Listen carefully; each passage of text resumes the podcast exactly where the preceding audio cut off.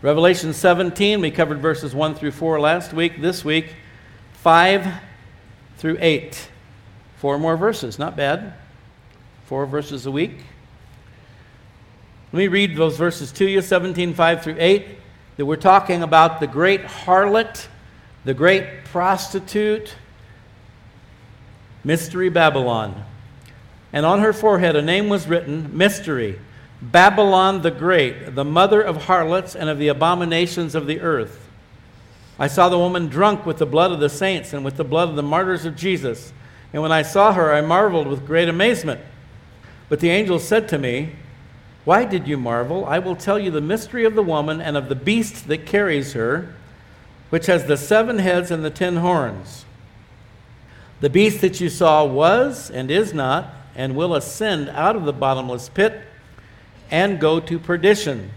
And those who dwell on the earth will marvel, whose names are not written in the book of life from the foundation of the world, when they see the beast that was and is not and yet is. Now, before we pray, let me remind you I've told you a number of times as we've gone through this Revelation study, not everything in Revelation is chronological. So you might notice that even as we're drawing to the close of the tribulation here, we're getting closer and closer to the end and the return of Jesus Christ with his saints. This is kind of a backward glance, an in depth look at things that have been happening throughout the tribulation. So, this is not a chronologically ordered chapter here. Let's pray. Father, we lift up this time in your word. We thank you for your word. We thank you that you've made known things to us that have remained mysteries to many people for many years, and yet you've chosen in these last days to make these things known to us, even as we look at this idea of the mystery of Babylon the Great. Lord, just uh, cause your Holy Spirit to teach us, to lead us, to guide us into all truth. We pray in Jesus' name. Amen. So, mystery. The word mystery designates a spiritual fact previously hidden and incapable of discovery by mere reason, but now revealed. Actually, the Apostle Paul tells us that the New Testament church, the Gentile church, the body of Christ, is a mystery that was not revealed in the Old Testament. Ephesians 3 1 through 6. For this reason, I, Paul, the prisoner of Jesus Christ for you Gentiles, remember, Paul identifies himself as the apostle to the Gentiles. So he went from a Hebrew of Hebrews, a member of the Sanhedrin, a uh, student of Gamaliel, to being the apostle to the Gentiles, and one who tracked down Jewish Christians to kill them before his Damascus Road encounter with Jesus Christ. But here he is, the prisoner of Christ Jesus for you Gentiles, if indeed you have heard of the dispensation of the grace of God which was given to me for you how that by revelation he made known to me the mystery, as I have briefly written already, by which when you read you may understand my knowledge in the mystery of Christ, which in other ages was not made known to the sons of men, as it has now been revealed by the Spirit to his holy apostles and prophets, that the Gentiles should be fellow heirs of the same body and partakers of his promise in Christ through the gospel. So the whole idea of a group of people worshiping the God of Abraham, Isaac, and Jacob, the God of Israel, Yahweh, Jehovah, was a complete mystery. Even the apostles had a hard time with it at first. The idea that Gentiles could be saved. So, this is one example of, a, of something that was previously a mystery, not able to be known until revealed by God through, in this case, the Apostle Paul, the New Testament Mystery Babylon the Great. You could say that just as the beast is the Antichrist, you could say that the great harlot is the anti church. Called here the great harlot. It's a mystery in that it was not revealed until John wrote the book of Revelation. In chapter 17, Babylon represents the false religious system that many believe will be centered in Rome. Uh, there are others who actually believe that Babylon will literally be resurrected, so to speak, and that that will be the seat of the global one world government and religion, but it remains to be seen.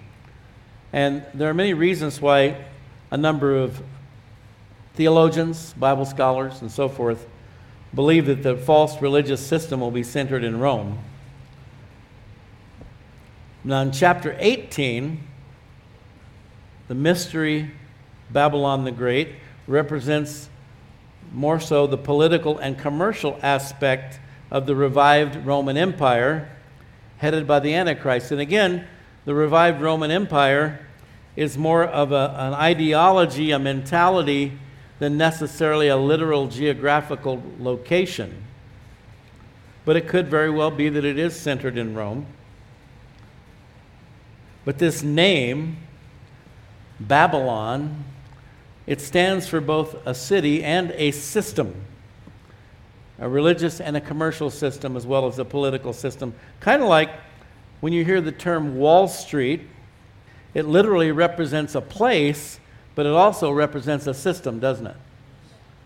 And when you hear the, the, the, term Wall Street, you think more about really about the system than about the location. It's the system, and this Babylonian system, which goes back thousands of years to Nimrod and the Tower of Babel and Nimrod's uh, satanic effort to reach into the stars and become equal with God, just like Lucifer. We'll get to that in just a moment. But she is called here mother of harlots or prostitutes and the abominations of the earth. So this title suggests that all spiritual harlotry, if you will, adultery, and abominable acts in history, speaking spiritually now, are somehow the offspring of Babylon. And there's a whole lot you could study on that. It's a very deep subject. Verse 6 I saw the woman drunk with the blood of the saints and with the blood of martyrs of Jesus. When I saw her, I marveled with great amazement. So again, drunk with the blood of the saints. And this would then again hearken back that the spirit of Babylon would have been involved in the martyrdom of believers from the beginning of time. But through the false prophet and this one world anti church, the Antichrist is going to execute great multitudes of tribulation converts, the martyrs, who come to faith in Christ during the tribulation. Uh, the King James Version, New King James, uses the word martyrs. The New American Standard and the New Revised Standard Version use the word witnesses, and in fact, that's what a martyr means a witness. And the reason people who are killed for their faith in Christ are called martyrs is because that's the ultimate witness and the ultimate testimony. You know, I believe it was Josh McDowell in his book Evidence That Demands a Verdict made the case for the fact that the apostles in particular, but then all the followers of Christ down through the centuries who have been willing to lay down their lives rather than renounce Christ. You know, if it was all a big hoax, you know, there's the old, oh, the, the apostles stole the body. You've heard that one, right? And all the different hoax scenarios. And Josh makes the case. Why would these men lay down their lives for a hoax? At some point, wouldn't you walk away? Wouldn't you? Re- oh, just kidding. Didn't really happen, you know. But people down through the centuries have been willing to die rather than renounce Christ. And so the term martyr literally means witness. You, there could be no greater witness. Now, none of us are anxious to become martyrs, right? None, none of us are praying, oh Lord, let me be a martyr. Maybe somewhere there are some people who are much more spiritual than you and I praying that kind of a prayer. But the fact of the matter is, what a statement. How could there be any greater statement about the reality of God and the reality of Jesus Christ, about the truth, then you're willing to die for it, right? And so the blood of the saints and the martyrs are on this harlot, the great harlot Babylon And as I've told you so many times, it's so simple. We don't have to be a rocket scientist to figure out. You know, Satan is the author of death. You know, God is the author of life. God is pro life, Satan is pro death.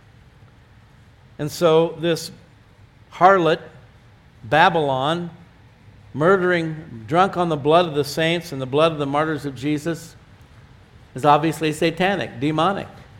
It's so easy to tell. Revelation 12 11. They overcame him by the blood of the Lamb, overcame the enemy, and by the word of their testimony, and they did not love their lives to the death. If you love your life to the death, that means you'll probably renounce Christ, you'll do anything to save your own hide.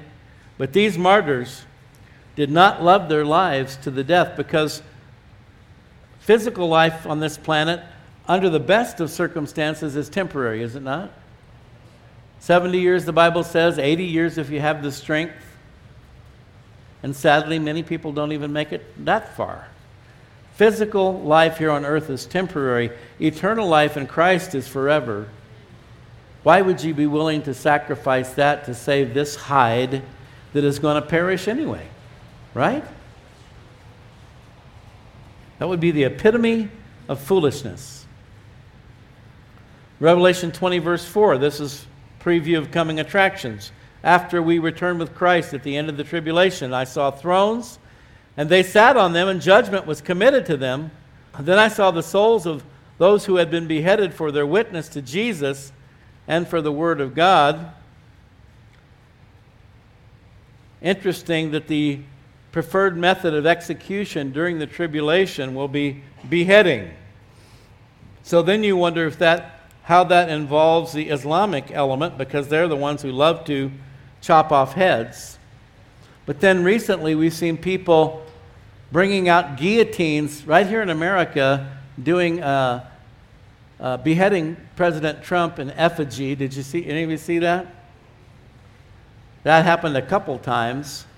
So um, it's going to be interesting as we watch from the balcony, see how that plays out.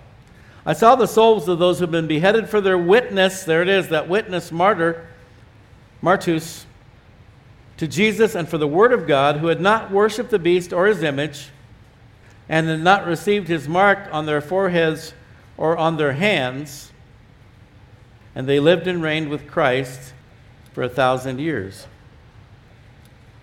Now, I, I upset some people when I said a while back that I don't believe the vaccine is the mark of the beast, but it is, it is a precursor, it's a preparation because it's being forced. And now we're seeing people threatened with losing their jobs, people who can't go to the grocery store, buy their groceries, and so forth. People are being more and more restricted based upon whether or not they've been vaccinated. And what this is doing is preparing and training the population for forced marks, injections, microchips. It's preparing the way. Just as John the Baptist came to prepare the way of the Lord, all of this is preparing for the coming of the Antichrist. It's one thing to have free will, free choice, right? to take the vaccine, not take the vaccine. And again, we've seen even a lead up to this because over however many years it's been going on now, at least 30, 40 years or more, public schools have required certain vaccinations in order for your child to attend school. And yet, there's been a lot of evidence put forth that some of these childhood vaccinations have resulted in autism. There's mercury, there's other harmful ingredients in these vaccines. And we've seen a lot of benefit. Not totally dissing vaccines. You know, we eradicated polio, we eradicated various diseases. And again, if you want to talk about what makes sense and doesn't make sense and what the real motivation is, if their goal is to eradicate sickness, disease, and illness, then why are they letting people come into our country illegally with no testing, no vaccines, no anything? It's a lie. It's a lie. It's all a lie. And I want to tell you something else. I believe, you don't have to buy into it, but I believe if they would have let the virus run its natural course with no lockdowns, no masks, no anything, we would have already achieved herd immunity by now and it would be going away. There's also evidence that the vaccinations are actually creating the Delta variant and other variants. There's so much, folks. There's so much. I trust most of you probably done your own homework. And I told you again who are you going to believe? The people who are putting their lives on the line to warn you, or the people who are getting rich by causing you to be fearful and afraid and anxious and telling you you have to do this or you're going to die? And now they're telling you, well, you have to do it, but you might die anyway. Yeah, they've admitted the vaccine might kill you, but you need to do it, you have to do it you can't go to work if you don't do it. You can't be in the military. Boy, what's going to happen to our military? They're already weeding out all the patriots. If you're a, if you're a conservative in the military, you are blackballed. They want woke people in the military. They want transgendered people in the military. They want people who hate America in the military. What kind of a military are you going to have? But there again, we don't need a good military because we don't plan on remaining an independent sovereign nation. The plan for those in control is to become part of a one world global government. Hello, Revelation. You don't need proud, brave, courageous patriots in the military if you have no nation to defend. Afghanistan! Are you watching that one? If that had happened under the previous president, there's a good chance they'd be erecting a gallows on the steps of the Capitol in Washington, D.C. right now. Okay, I digress, which I'm prone to doing. Sorry, guys. I never planned this stuff. Good stuff here at the end of Revelation 20, verse 4. They lived and reigned with Christ for a thousand years. So she's drunk with the blood of the saints, the blood of the martyrs of Jesus. And when I saw her, I marveled with great amazement. Now, John was now an old man, as you know, in his 90s when he wrote this book. And he had lived almost to the end of the first century AD. He'd seen the kingdom of God advance throughout the known world in his lifetime. And for him in this, to see in this vision this vile harlot church, this anti church controlling the whole world, it was mind boggling to John. Can you imagine what this whole experience must have been like for John receiving this dynamic, powerful, massive revelation from God? He's just He's blown away. I marveled with great amazement. How could this happen? And as we discussed last week, the great prostitute, the harlot church, the one world religion of the tribulation, will be brought to power on the back of the beast, the Antichrist, the one world government. And for a time, it will almost appear as though the church is actually running the show. But halfway through the tribulation, that's again why this is not chronological, so to speak. Halfway through the tribulation, when the Antichrist receives the fatal wound and rises from the dead, in chapter 13, he will proclaim himself to be God, and they'll have no more use for this harlot church. It will be the church of the Antichrist.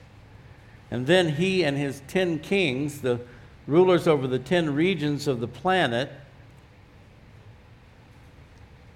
just like Hunger Games, Unit 13, and so forth. They will destroy her. Verse 7 But the angel said to me, Why did you marvel? I will tell you the mystery of the woman and of the beast that carries her, which has the seven heads and ten horns. So, just like John, he's receiving the word of the Lord, in this case through this angelic messenger we also have the Word of God to enlighten us and the Holy Spirit to teach us. So the angel says, Hey, John, it's cool. I'm going to explain this to you. So we never need to be astonished or puzzled or confused because God will give us insight and understanding concerning spiritual things. Do we all realize that and understand that? If you ever feel confused, just ask God to show you, to teach you. John 14, 26, the Helper, the Holy Spirit, whom the Father will send, not might send, will send in my name, he will teach you all things and bring you to your remembrance all things that I said to you. So we have a promise from Jesus that he will send his Holy Spirit to us to teach us. So even if you are far away from any other source, and you got to watch out for some of those sources too, by the way. One of the pitfalls of this modern age we're living in with all the internet and satellites and cable, TV, and so many means of communication, there's a great opportunity for many false teachers to get their message across. And you've got to use the discernment that God has given you. John 15, 15, Jesus says, No longer do I call you servants, for a servant does not know what his master is doing. But I have called you friends, just like God called Abraham his friend. Now in Christ, we're also his friends. And that's a great distinction. Maybe we've greatly polluted and diluted the idea of friendship, but to God, it's a big deal. Not just everybody gets to be the friend of God. I have called you friends for all things. And again, how do you become a friend of God? You, you exercise faith in Him. You profess your belief in Him. You receive His Son, Jesus Christ, who was sacrificed on the cross for your sins. If you want to be called the friend of God, then you call God your friend. You acknowledge Him. I don't want to make it sound like that, hey, maybe you don't ever get to be God's friend. Maybe He doesn't like you. No, you can be the friend of God. It's your choice. It's your choice. I've called your friends for all things that I heard from my Father, I've made known to you. That's a pretty big deal. What does that tell us? All things I heard from my Father, I've made known to you. And so some would say, well, yeah, the Bible, I don't know if you've heard this one. The enemy has come up with a lot of good catchphrases over the years and he's found human instruments who are willing to put those out into the air. One of them is yes, the Bible is all true, but not all truth is in the Bible. Have you heard that one? I've heard so called Christian preachers and teachers say that. I don't buy that. I believe all truth is in the Bible. Oh, the Bible is all true, but not all truth is in the Bible. Excuse me? Jesus said, All things I heard from my Father I've made known to you. That's a lot of stuff. And although there's a lot more that we don't know, that we will know when we see him, as we read in 1 Corinthians 13, then we'll be like him. We'll see him face to face. And everything that we now don't know or understand will be imparted to us. But in the meantime, God has given us all the information we need in His Holy Scriptures. You could go through life and not ever read or own any other book but the Bible, and you'll be just fine. At the same time, you could go through life reading many, many, many books, perhaps acquiring much knowledge, if you will. But if you don't read the Bible, you ain't got nothing.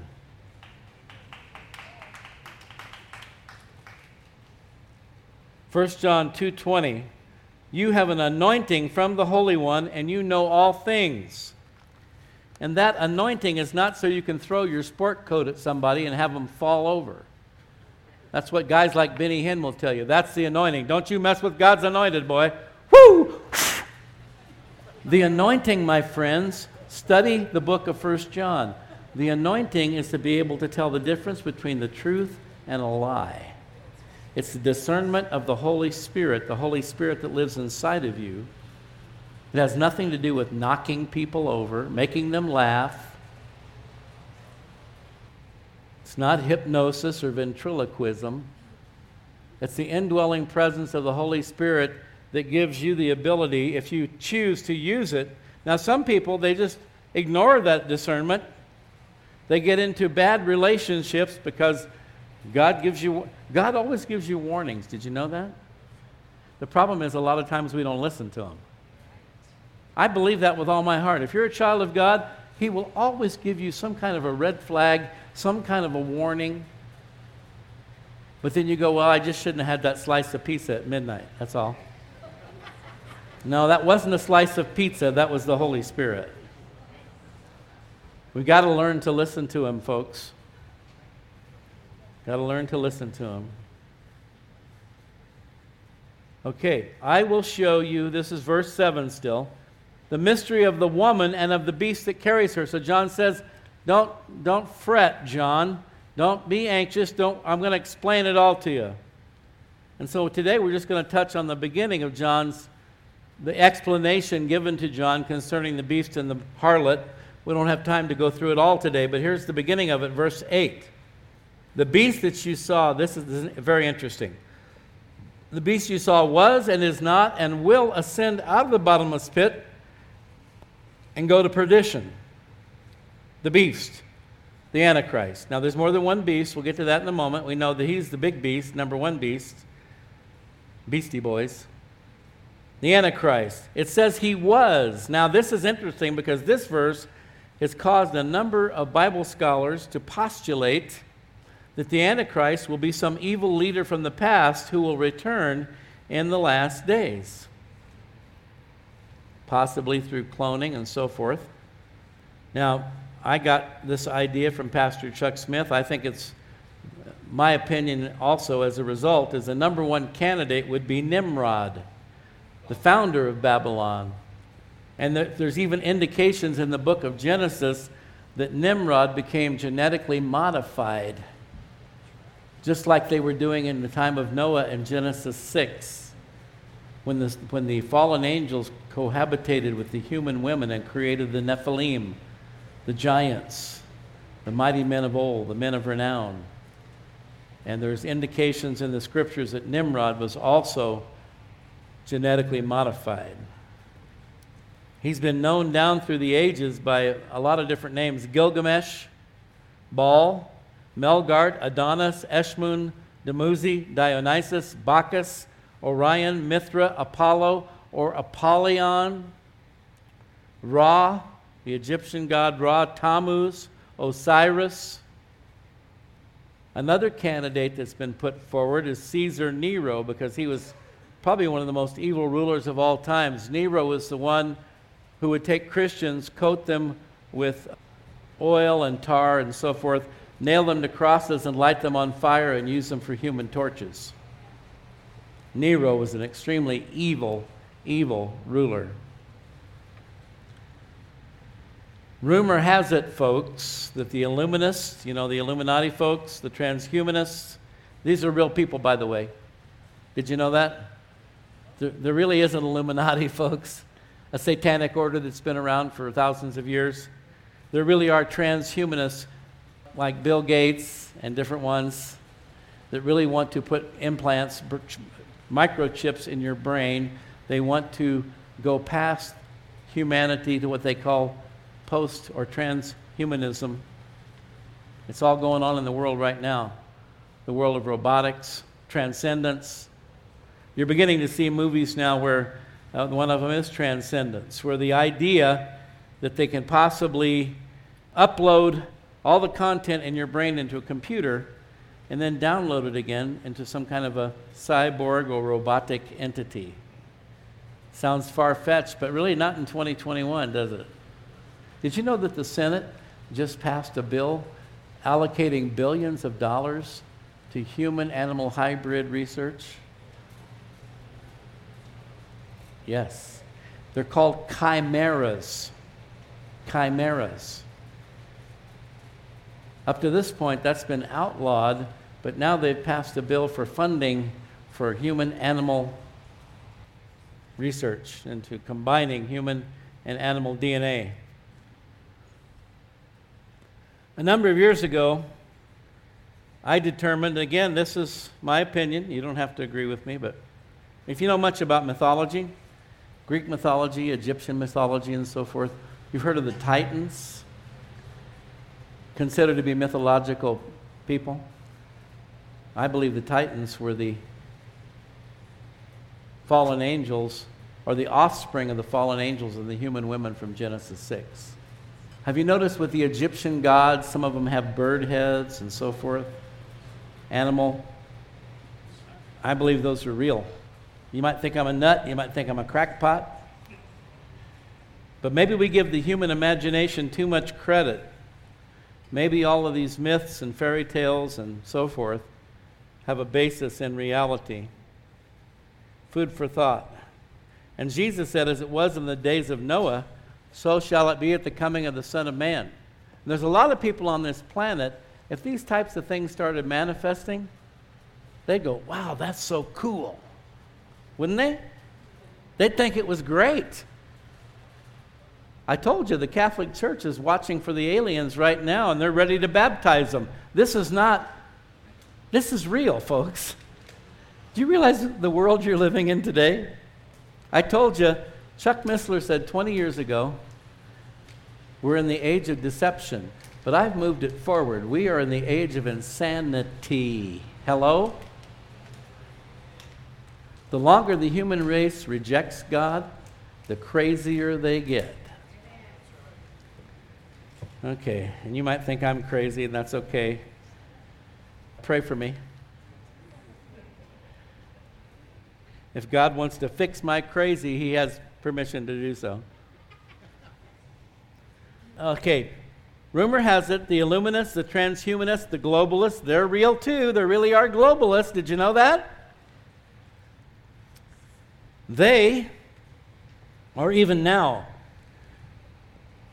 according to research that I've done, they even now are attempting to collect DNA from all the bad guys down through human history. Does that surprise you? Nero, Genghis Khan, Adolf Hitler, Nimrod. Imagine if they somehow combined the DNA of all of these guys. Wouldn't that be interesting? I mentioned that one of the names for Nimrod is Apollyon. Revelation 9:11. They had a king over them. Uh, these scorpion demonic entities that we read about that came up out of the bottomless pit. They had a king over them, the angel of the bottomless pit, whose name in Hebrew is Abaddon, but in Greek has the, he has the name Apollyon. So this beast was, and again, the theory, the belief is that somehow he pre existed in history past. Okay? And then he is not, or did not exist, or was not in power when John wrote this book of Revelation. And then he will ascend out of the bottomless pit. As per chapter 11, verse 7, he or his spirit will be brought up from hell by Satan. That's the thinking.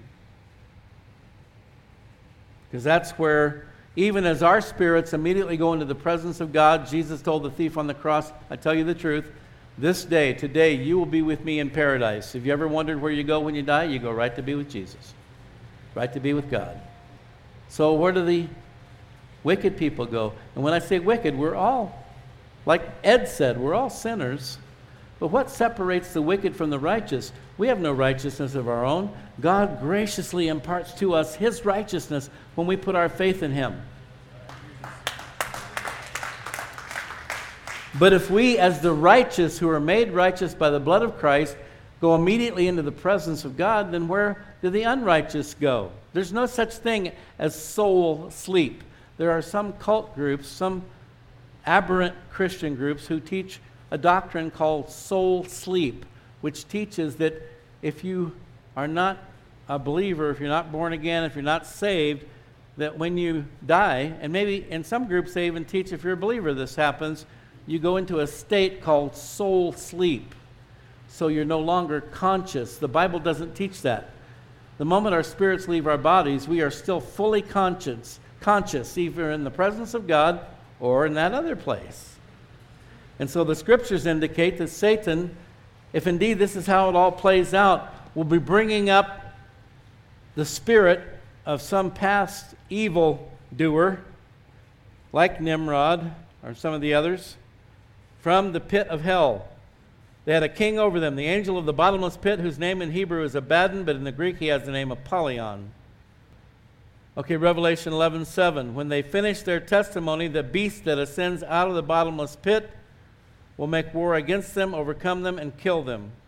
So Satan brings him up that through the beast he might gain the universal worship that he's craved since he was cast out of heaven. I did a teaching many years ago. I wish I could find it. I don't know what happened to it.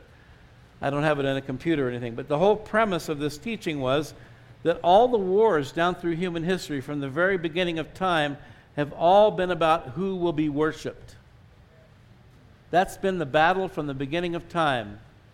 Will God, the Creator, be worshiped, or will Satan be worshiped? It all started in the Garden of Eden when Satan deceived Adam and Eve. But I believe every war, ultimately, if you dig down to the core, the very pit of it, is about who will be worshiped the devil or God. Isaiah 14 12. How you are fallen from heaven, O Lucifer, son of the morning. You are cut down to the ground, you who weaken the nations, for you have said in your heart, These are the five I wills of Satan. One, I will ascend into heaven. That's what Nimrod said, too, by the way. Two, I will exalt my throne above the stars of God. The stars of God are the angels. Satan wanted God's throne. I will also sit on the mount of the congregation on the farthest sides of the north. That speaks of Mount Zion, the place where God of Abraham, Isaac, and Jacob is worshiped. I will ascend above the heights of the clouds. I will be like the Most High. Nobody's like the Most High. There's only one God. But Satan thought that he could become God. And he's been trying ever since and he will get his 15 minutes of fame, as it were, through the Antichrist. We've talked about this worldwide satanic religion, the harlot, the great harlot, the great prostitute. Now, finally, so we're told that he was, apparently, he pre existed. We're told that he is not, then he did not exist, seeming to indicate that he was human origin. He lived, he died, and when he reemerges, ascending out of the bottomless pit, he thinks he's going to be like the Most High, but God has other plans for him. And then finally, he will go to perdition, which means destruction. Remember, in the Gospels, Judas, who betrayed Christ, was personally entered by Satan, and he's referred to as the son of perdition. In Thessalonians, the Antichrist is referred to as the son of perdition or destruction. So, just like the master he serves, the Antichrist will be destroyed, as will all who deny Christ by de- and by default become worshippers of the devil. Those uh, whose names are not written in the book of life from the foundation of the world. Since God already knew in eternity past who would receive him and who would not, he wrote the name of every future child of God in the book of life. How many of you here today are children of God? You've been born again by the Spirit of God. Did you know your name was written in God's book before the foundations of the earth? That's predestination, that's election. Not that God looked out over the, the sea of humanity, the course of human history, and in his infinite ability to do those things, goes, Well, that, I like the looks of that one. I'll take that one. No, I don't like that one. Yeah. No, he looked out and he saw over the course of human history every single person that he knew would receive him, and he wrote your name down in his book of life. How cool is that?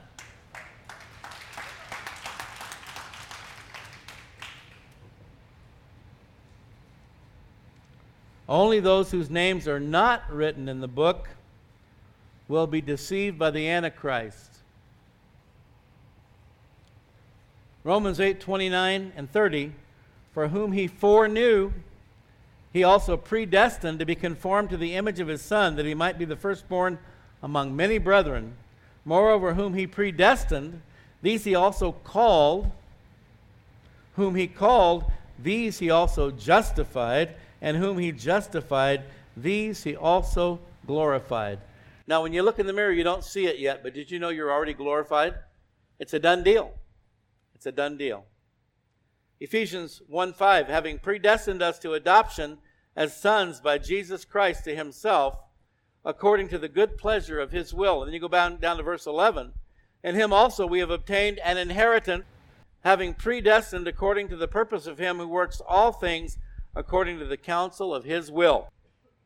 How do you know, folks, if your name is written in the book of life? How do you know if you're predestined? It's this simple. Acknowledge Jesus Christ as your Lord and Savior. The Bible says, Put not your faith in the works of man. Perfect example.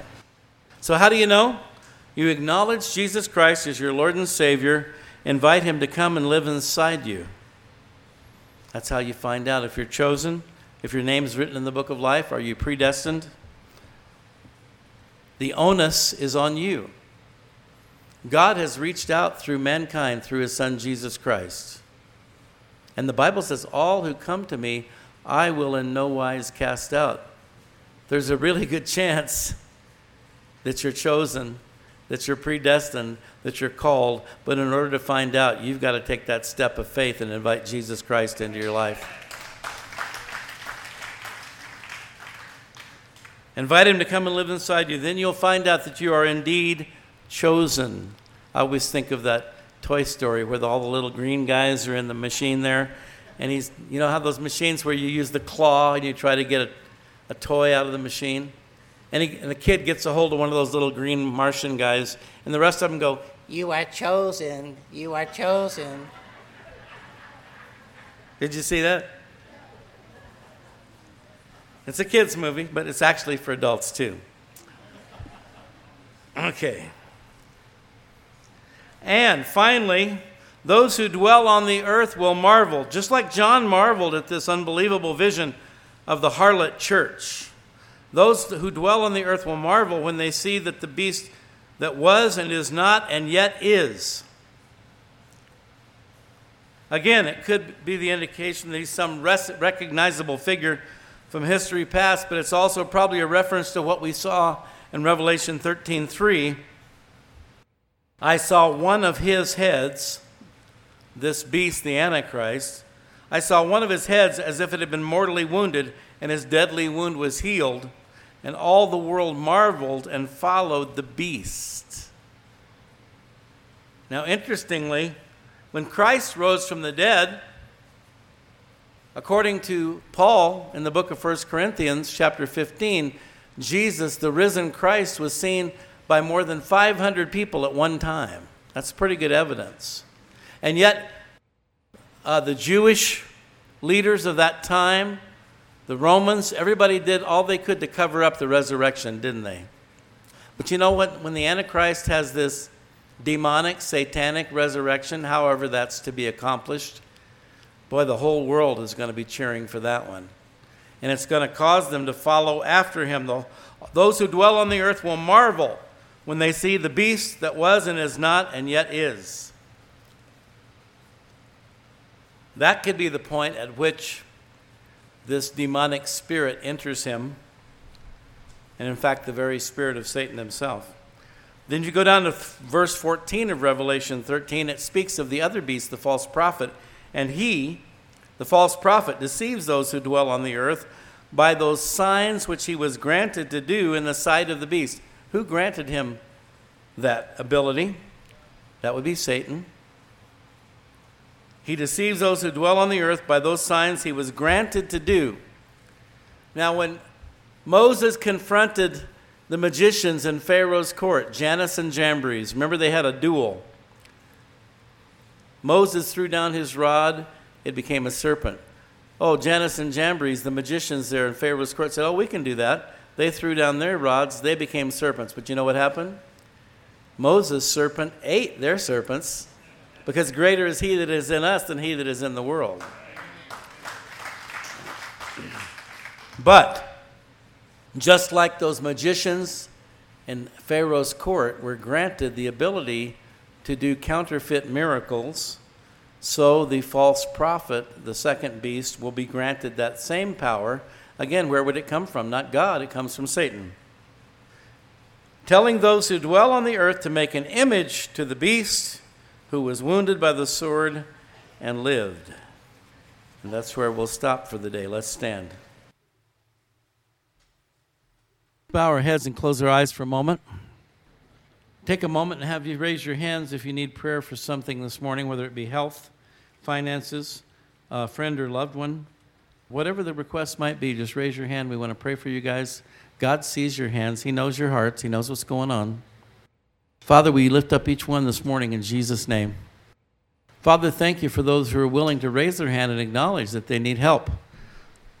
Lord, we all need to humble ourselves before you and acknowledge that apart from you, we can do nothing, but that we can do all things through Christ who strengthens us.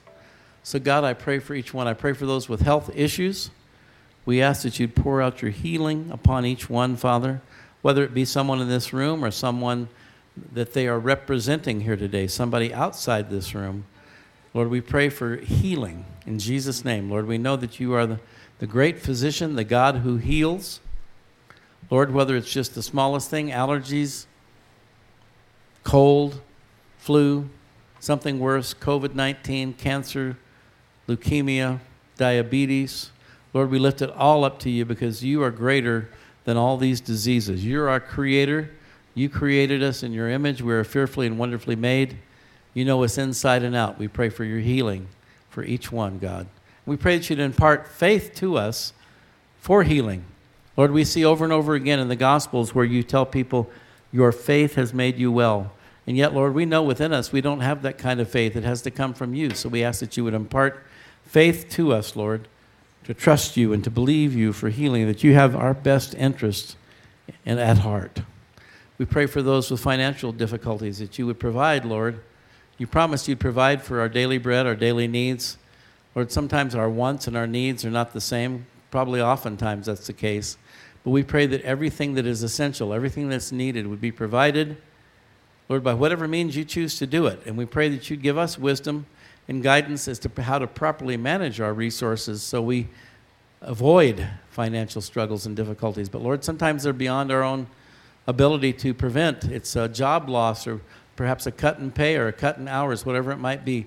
We ask you to provide for each one, whether they need a job or they have a job and they just struggling. We, we lift it up to you, Lord, and we pray for peace. Lord, you told us if we would bring everything to you in prayer and supplication with thanksgiving, that you would provide to us the peace that passes all understanding. So I pray for that peace this morning for each one, Lord. Pray that you'd help us to work together as a body of Christ to help one another uh, prevent these kinds of struggles and problems and difficulties. Help us to have the kind of connections and relationships where we can be aware of each other's needs and help each other out. Pray for broken relationships or damaged relationships. You bring healing into those situations as well, Lord. Repair, restore, Help us to be peacemakers. Lord, help us to be the first ones to reach out, even if we haven't done anything wrong that we're aware of, but we can still be peacemakers and extend the olive branch and start the process. So I pray that you would relieve everyone here today from anxiety, depression, worry, fear, doubt, bitterness, resentment, jealousy, unforgiveness, Lord, and anger. Help us to release all those things to you. Know we, we know they are destructive, they are damaging. And those are not your will for us as believers, Lord. You've given us a heritage and a legacy of joy, peace, and righteousness in the Holy Ghost. Help us to embrace those things, Lord. And we, I pray your blessing upon each one now in Jesus' name. Amen.